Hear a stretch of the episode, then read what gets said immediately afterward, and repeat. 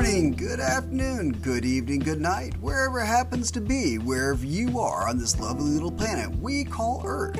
You are now tuned in to a new episode of the No Shit InfoSec podcast, and I'm your host, Robert Campbell.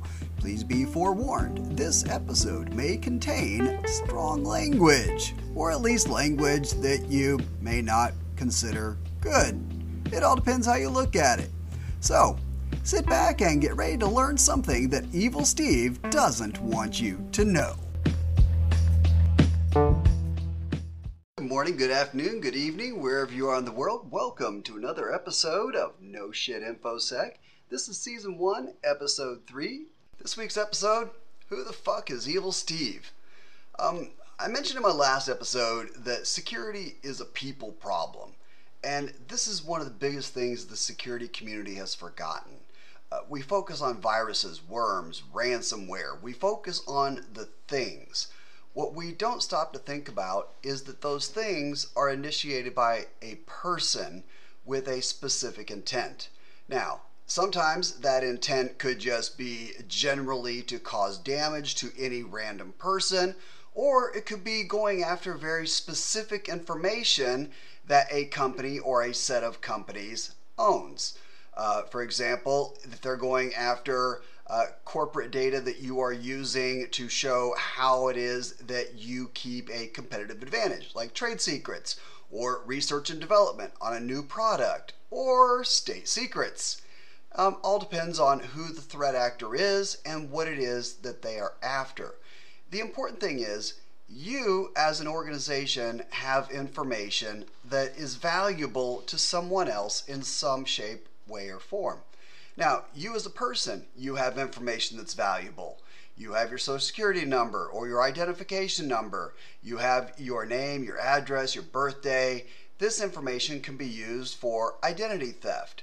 Well, your organization also has information that is valuable to someone else what we need to start thinking about is first of all, what information do we have as an organization that is valuable to us?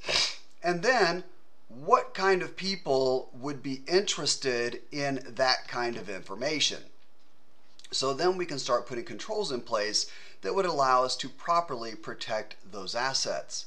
Now, we for years have been depicting hackers as this teenager wearing a hoodie, sitting in mom's basement, eating Cheetos and drinking Mountain Dew or Red Bull. Um, those days are gone. Are, are those threat actors still out there? Sure. But that's not the evil Steve of today. The thing is, there is big money in crime. Big money. Um, so, what we need to understand is that these are criminal enterprises, these are state sponsored actors, these are military units, these are sophisticated units that are developing their own malware, their own ransomware. They are looking for weaknesses and developing exploits. They are not just passively sitting by using tools that were developed by someone else. There are people out there that are building these exploits. There's also a commodity market for this. Uh, for example, today, if you wanted to go to the dark side, you don't have to develop all of this stuff yourself. You can go to a black market and you could purchase pre built ransomware that's already set up, uh, crypto uh, wallets already set up. There's a crypto server set up. All you have to do is put in your crypto wallet. When somebody gets ransomed, then hey, the information is transferred and uh, they get a cut of it. If you wanted to build a botnet, you don't have to build a botnet today. You could rent a botnet, or if you want, you could buy a botnet that someone else has already built. Crazy. So Evil Steve is not a kid in a hoodie hacking you.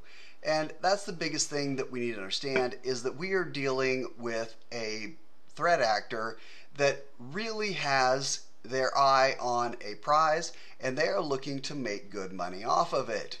Um, a lot of times I say that Evil Steve works for Evil IBM. Literally, criminal enterprises that are run like IBM. You go in, there is a boss that works above you. You get vacation time. You punch in Monday through Friday. You work whatever hours that you work. Uh, you get benefits, you get vacation time. It's evil IBM. It's just the downside is uh, when you get fired, things don't always go as well, depending upon which part of evil IBM you work for and in what country.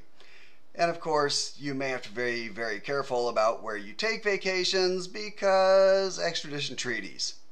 So, hopefully, this gives you a better idea of when we talk about somebody attacking us or um, something that is occurring on our network. We need to not just look at this as a thing that happened. Don't look at this as just a static event or a static tool that occurred. This is a threat actor, a person or a group of people, an evil Steve, that is trying to get specific information out of your network. We need to think about who these people are, what they're after, so that we have a better idea of what the end game actually is and what they're after. This will give us a much better backdrop on which to build a security program that can actually protect our people and our information. I came up with Evil Steve years ago when I was trying to explain to young security practitioners um, how to go about protecting because everybody was focused on the things that Evil Steve did rather than Evil Steve himself. Uh, for those of you who came out of the intelligence community, you are very familiar with understanding human intelligence and the people that are trying to do things. The things that they do are all in line with the plans, the objectives, or whatever else it is that they are trying to achieve. Um, we lost that in cybersecurity. We forget all about the human element of the threat actor and we focus solely on the tools that we see surfacing within our environment. We can't do that we have to go back to the basics and we have to think about who are the bad guys that are actually after our information. And of course, there are still the people out there who are just randomly scanning the internet and just looking for opportunities. And, you know, you may be something that they're after, or you might be something else. Who knows?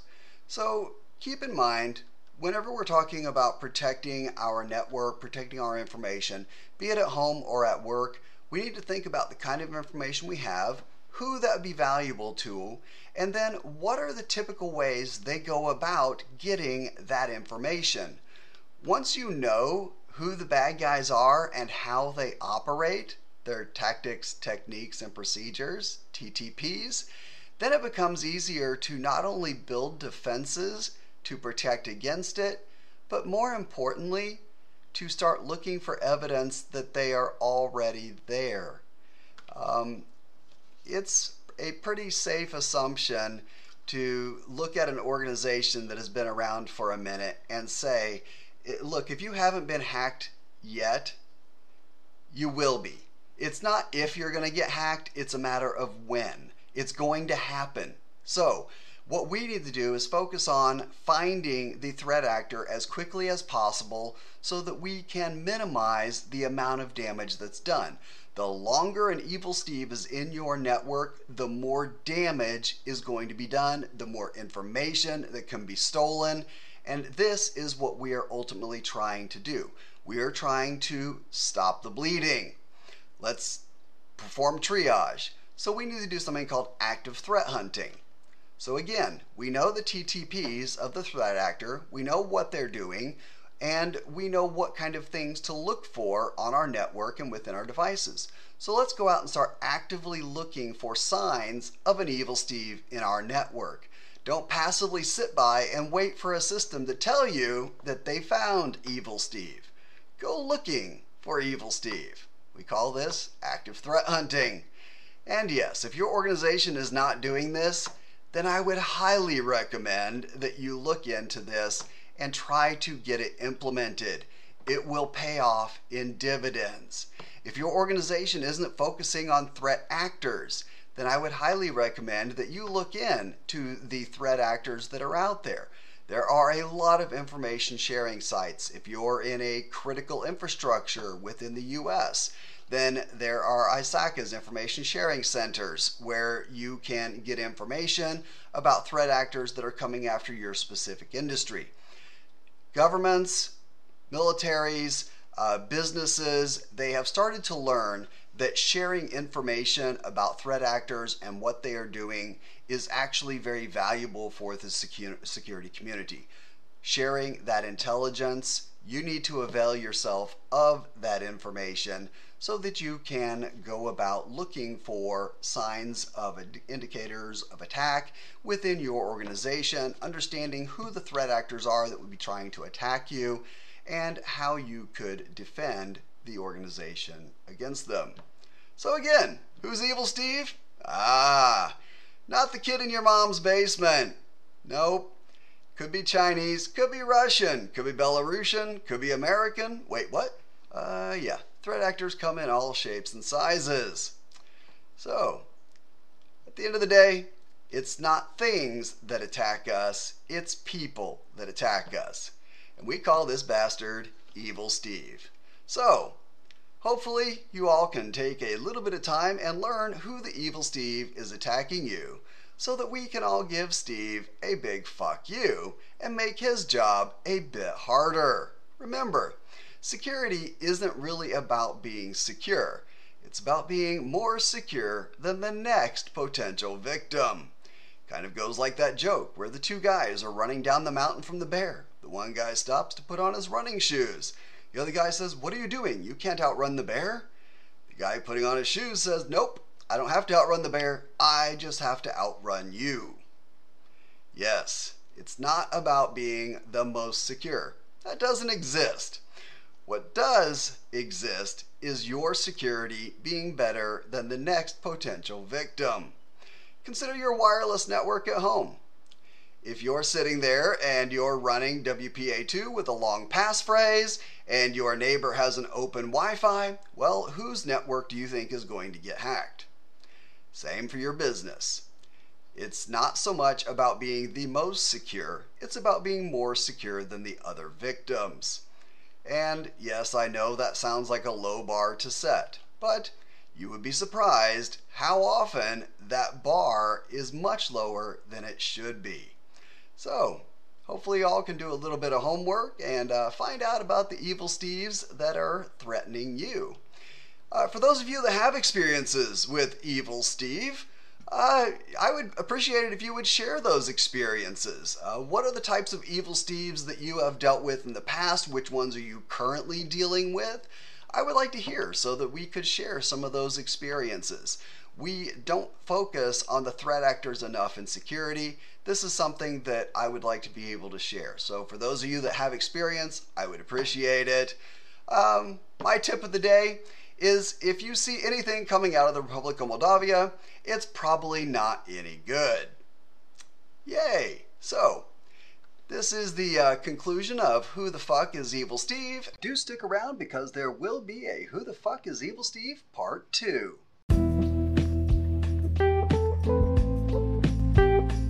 And thank you for listening to another episode of the No Shit InfoSec podcast. I encourage you to leave feedback so that we can make ourselves better. You can reach us at noshitinfosec at gmail.com.